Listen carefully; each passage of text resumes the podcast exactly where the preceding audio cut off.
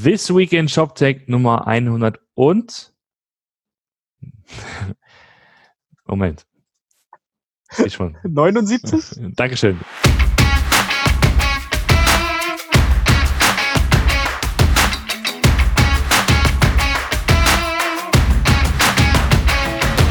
Schönen guten Morgen, Martin.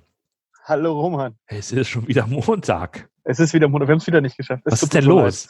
Was ist denn los? Ich war in Wien unterwegs und ich war echt den ganzen Tag äh, nur unterwegs und ähm, egal. Sei es drum. Sei es drum. Äh, es ist wieder Montag. Es ist wieder Montag. Vielleicht machen wir es einfach Montag. Genau. Machen wir es einfach Montag. Genau. Das ist so. Keine so doofe Idee. Richtig, genau. Einfach zum Wochenstart machen wir den Rückblick. Was, äh, was ja. wollen wir denn, ähm, was wollen wir denn erzählen? Was gibt's denn? Was gab's denn? Also, es gab ein paar Sachen, ähm, äh, was, was diese Woche noch passiert, da kommen wir am Ende zu, aber es gab ein paar Datenpannen, ja. ähm, muss man leider so sagen, von Händlern. Es gab einmal äh, bei Konrad, Konrad Elektronik, in Deutschland sicherlich einigen bekannt, äh, gab es ein, ein größeres Problem, ähm, dass dort jemand auf die Daten zugegriffen hat. Nun war es aber so, dass man äh, gesagt hat oder festgestellt hat, dass zwar jemand auf den Daten drauf war, aber ähm, man nicht sagen konnte, ob sie jemand äh, quasi abgekauft hat oder mhm. sagen wir ab, abgezogen hat, mhm. wie sie es glaube ich so formuliert haben. Also es waren Daten da, ähm, auch teilweise mit IBANs, also auch da Kunden, Kontodaten. Ähm, es sah aber nicht so aus, als hätte wirklich diese, äh, als wurden diese Daten kopiert. Das heißt, sie wurden quasi nicht entfernt. Sie wurden, sie waren einfach nur, äh, man, man hatte Zugriff halt drauf. Ja. Ähm, was natürlich das eine ist schlimm, das andere macht es ein bisschen nicht ganz so schlimm, aber ähm, deswegen ist der, ist der Schaden wahrscheinlich überschaubar. Auch die äh, Passwörter waren wohl encrypted, also dort hat man halt nichts direkt gefunden. Aber natürlich allein, dass, dass ähm, IBANs, also wirklich Kontonummern mit dabei waren, ist natürlich schon keine, keine so geile Aktion.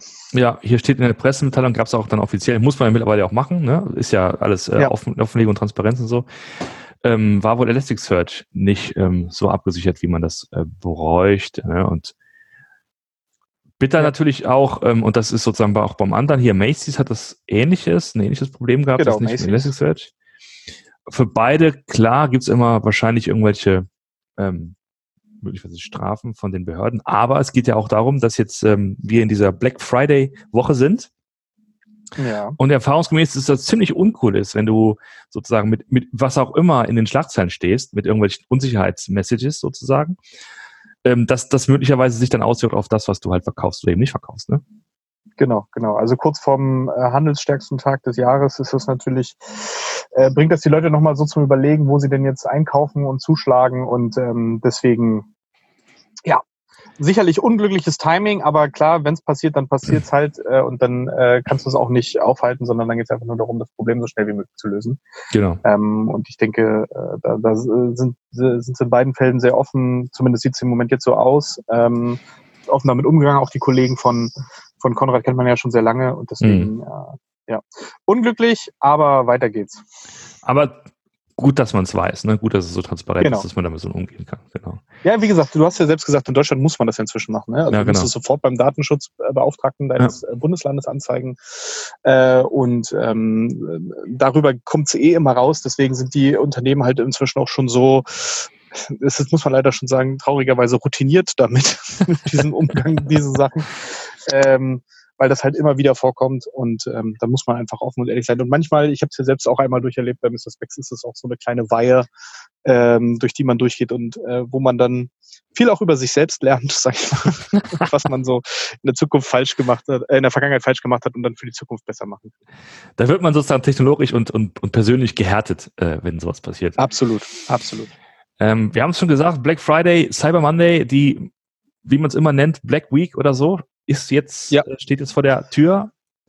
Ich habe schon 20 verschiedene Namen, glaube ich, dafür jetzt gesehen. Ja. Äh, ich glaube, bei, bei Flaconi ist es wieder die Beauty Week. Also es ist jetzt auf jeden Fall, es läuft jetzt aufs große, auf einen großen Höhepunkt hinzu. Das wird der Freitag sein. Wir sind mal sehr gespannt, äh, wie das genau dort dann aussehen wird. Und ähm, wie gesagt, ich, äh, es gibt ja so ein paar, paar Twitter-Handles, äh, denen man folgen kann, wo man dann sieht, äh, ob, ob ein Shop funktioniert oder nicht. Da sind wir mal gespannt. äh, da kommt auch nochmal ein Podcast zu. Und ähm, ja, auf jeden Fall, wir sind dran. Äh, und wir freuen uns auf die Woche und dann schauen wir mal, was wir nächste Woche berichten können, was es so an großen äh, ja, Umsatzzahlen gab. Genau, absolut. Und ähm, was man, was man auch sagen muss, wir, wir drücken natürlich allen, allen Teams, die gerade sozusagen eine Cloud-Lösung pflegen, drücken die Daumen, dass es einfach bleibt, dass es, dass es online bleibt, dass, äh, dass wir keine größeren Ausfälle sehen. Genau, genau. Da haben ja, das ist, ja, das ist, ich sag mal so, ich glaube, bei, bei euch jetzt bei Commerce Tools gab es die Jahre immer noch nichts. Äh, ich glaube, auch Shopify hatte äh, in den letzten Jahren immer nichts äh, reported. Das sind ja so die beiden großen äh, mhm. Cloud-Anbieter, die man kennt.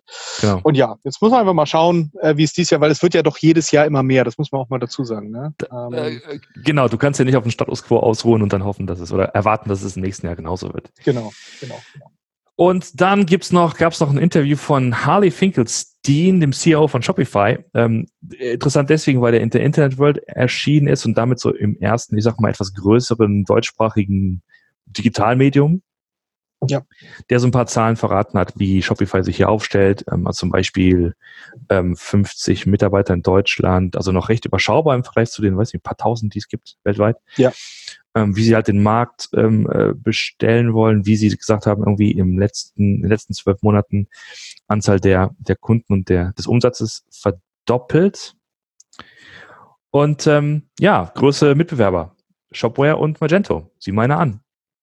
Ich hätte ein bisschen gedacht, dass sie, dass sie sagen, so, naja, die, die klassischen ist mal, ach mal, äh, Kleinstanbieter wie, wie E-Pages, also nicht Kleinstanbieter im Sinne, also Anbieter für Kleinstkunden, so muss man sagen, ähm, also wie E-Pages oder, oder, oder Super, dass das sozusagen die primären, die primäre ja. Wettbewerb sei. Ja, aber ich glaube, ähm, also auch ein Shopify äh, mit seiner Shopify Plus Lösung ist ja diesem, diesem Tante Emma Segment so ein bisschen entwachsen. Äh, ich gehe auch davon aus, dass das jetzt ein relativer Fokus auf Deutschland ist, dass dort mhm. halt Shopware und Magento die größeren sind. Mhm. Äh, wenn du international guckst, hast du noch ein Big Commerce, äh, hast du sicherlich auch ein WooCommerce, was sich vor allen Dingen in den USA ähm, auch groß ausbreitet.